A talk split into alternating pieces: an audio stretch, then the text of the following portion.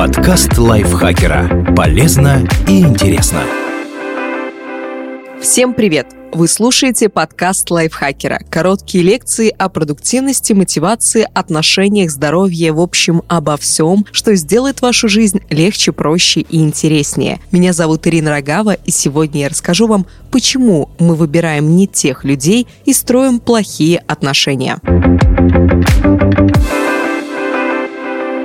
Большинство людей признают, что в идеальных отношениях каждый партнер проявляет заботу и внимание, относится к другому с теплом и пониманием. Однако не все могут построить такие отношения, и часто вместо тепла и приятия они получают безразличие или даже страх. Притом смена партнера не дает видимых улучшений. Люди меняются, а тип отношений остается прежним. Дело не в том, что вам тотально не везет. Во всем виноваты особенности работы нашего мозга. Как мозг использует прошлый опыт? Наш мозг очень энергозатратный орган. На анализ информации уходит очень много времени и ресурсов организма. И чтобы снизить потери энергии, все новые стимулы обрабатываются с применением прошлого опыта. Такая особенность помогла нашим предкам соображать быстрее и выживать в опасных ситуациях. Если вчера шевелящиеся кусты были признаком хищника, сегодня человек не будет долго раздумывать, прежде чем броситься на утек. Связь новой информации с предыдущим опытом происходит нон-стоп и работает во всех сферах жизни включая общение. Например, если вы обратились с вопросом к незнакомцу, а он нагрубил вам, в следующий раз вы будете с опаской подходить к новым людям. Если же это случилось повторно, вы лучше заблудитесь и останетесь ночевать на улице, чем снова спросите дорогу у случайного прохожего. Это правило работает в любом возрасте. Однако в детстве, когда мозг исключительно пластичен и новые нейронные связи создаются особенно быстро, опыт общения и привязанности имеет огромное значение. Поэтому психотерапевты так часто обращаются именно к детскому опыту. Там кроются причины многих проблем с отношениями. Детский тип привязанности переносится на взрослые отношения. В раннем детстве, когда ребенок еще не может самостоятельно искать пищу и защищаться, ему особенно необходим человек, который будет о нем заботиться. Как правило, им становится родитель. Если взрослый всегда рядом, удовлетворяет все потребности ребенка и обеспечивает ему чувство защищенности, формируется безопасный тип привязанности. Если же потребности ребенка не удовлетворяют, например, оставляют его в одиночестве, не берут на руки, не дают того, в чем он нуждается, у него развивается беспокойный тип привязанности. В одном эксперименте исследовали реакцию годовалых детей на разлуку с родителями. Малышей на некоторое время оставляли в одиночестве и наблюдали за их поведением. Дети разделились на три группы по типу привязанности безопасный. 60% детей такие дети переживали, когда не видели родителей, но как только те возвращались, радостно реагировали на их появление и быстро успокаивались беспокойно сопротивляющиеся – 20%.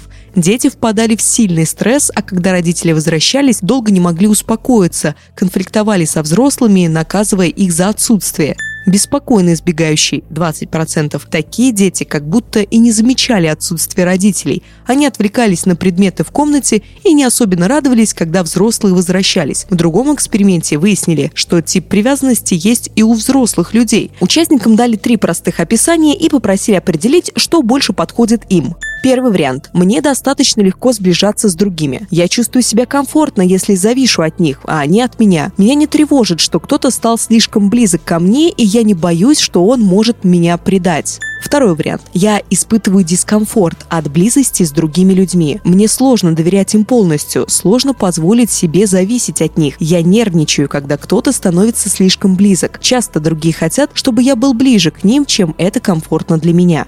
Третья ситуация. Мне кажется, что люди неохотно сближаются со мной. Я все время переживаю, что мой партнер не любит меня на самом деле или не хочет больше оставаться со мной. Я хочу полной близости со своим партнером, и иногда это отпугивает людей. Исследователи обнаружили, что ответы распределяются примерно так же, как и у детей. 60% людей имели безопасный тип привязанности, это первый вариант. Около 20% беспокойно избегающие, это вариант, когда человек испытывает дискомфорт от близости с другими людьми. Около 20 20% беспокойно сопротивляющиеся. Это вариант, когда людям кажется, что другие люди неохотно сближаются с ними. Это позволяет предположить, что детский тип привязанности переносится и на взрослые отношения. Рабочая модель, будь то избегание близости как защитный механизм от травм или чрезмерная зависимость от партнера и страх потерять его, закрепляется в сознании человека и влияет на его дальнейшую жизнь. Конечно, каждый человек индивидуален и не полностью соответствует какой-то определенной группе. Ученые вывели два критерия, по которым можно судить о качестве привязанности. Связанная с привязанностью тревожность, связанная с привязанностью избегания. Чем меньше тревожности и избегания, тем более крепкие отношения построит человек и больше удовлетворения от них получит. Высокие баллы тревожности заставят его постоянно переживать, любит ли его партнер, бояться расставания, подозревать и ревновать. Высокий рейтинг избегания помешает человеку подпустить партнера ближе и позволить ему заботиться о себе. Однако это не значит, что детский опыт полностью определяет ваши отношения. Эксперимент показал, что коэффициент корреляции между типом привязанности к родителям и к партнерам составляет от 0,2 до 0,5. 0. Нет связи, 1 максимальная связь. То есть Связь либо маленькая, либо средняя. Родители, безусловно, имеют огромное значение, но ведь в процессе взросления вы общаетесь с большим количеством других людей, и они тоже вносят свой вклад. Вы используете привычные модели отношений, даже если они плохие. На ваши отношения с людьми влияют не только родители, но и другие значимые люди. Брат или сестра, друг, учитель, сосед. Если у вас возникает эмоциональная близость с человеком, он меняет ваш мозг. В нейронных сетях возникают новые связи о том, как себя вести, чего от вас ждут, какие будут последствия тех или иных действий. Можно сказать, что каждый значимый человек меняет вашу личность, создает новый образ, который затем будет использоваться в общении с абсолютно новыми людьми. Эта концепция лежит в основе межличностной личностной когнитивной теории. Когда вы видите нового человека, он сознательно или нет признается похожим на одного из ваших значимых людей. Вы можете найти соответствие по любому признаку. Пол, возраст, фигура, манера общения, запах и даже то, как он щурит глаза, когда улыбается или поправляет волосы. Если вы идентифицировали его с одним из своих значимых людей, происходит перенос. Автоматически включается набор шаблонов, как вести себя с ним, чего ожидать, как распределить роли в отношениях. Несмотря на ваши внутренние ощущения, человек может совершенно не соответствовать ожиданиям. Допустим, вы признали в новом партнере своего отца. Подсознательно вы ожидаете, что он будет заботиться о вас и, например, гулять с вами по выходным в парке. В то же время ваш партнер терпеть не может прогулки и не очень-то заботлив. Это будет вызывать диссонанс, провоцировать ссоры и разочарование. В то же время такой перенос заставляет людей годами страдать от упадочных отношений. Например, если близкий родственник или первый партнер человека был жестоким, безразличным или беспомощным, встретив незнакомца, обладающего сходными качествами, человек может бессознательно совершить перенос и сформировать привязанность. Более того, при взаимодействии с ним каждый раз будет автоматически применяться готовый шаблон поведения. Если он включает, например, подчинение и отсутствие жалоб, с новым знакомым вы будете вести себя точно так же. Как переучить мозг и справиться с негативными шаблонами? В первую очередь для этого нужна осознанность. Чтобы избавиться от шаблонов, надо их сначала обнаружить и отслеживать дальше в течение жизни. Вот несколько советов, как это сделать. Кратко опишите всех значимых людей в своей жизни и свой шаблон поведения с ними. Подумайте, есть ли соответствие между ними и теми, кто близок с вами сейчас. Оцените, как вы ведете себя с этими людьми, нравится ли вам ваше поведение. Второе. Спросите напрямую, чего ждет от вас близкий человек. Возможно, вы неосознанно приписываете ему ожидания, усвоенные во время общения с другим важным персонажем.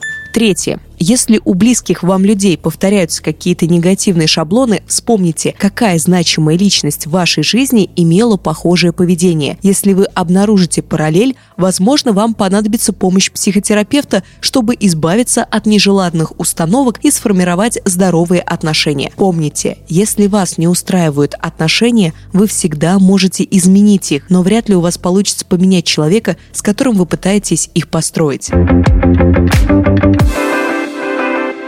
Этот прекрасный текст написала и Зорина. Огромное ей спасибо. Надеюсь, он вам понравился так же, как и мне. Теперь вы знаете, как выбирать людей, чтобы строить с ними хорошие отношения. Чтобы построить с нами хорошие отношения, пожалуйста, не забывайте ставить нам лайки и звездочки, подписываться на наш подкаст, делиться выпусками со своими друзьями в социальных сетях. Я на этом с вами прощаюсь. Пока-пока, до следующего выпуска. Подкаст лайфхакера. Полезно и интересно.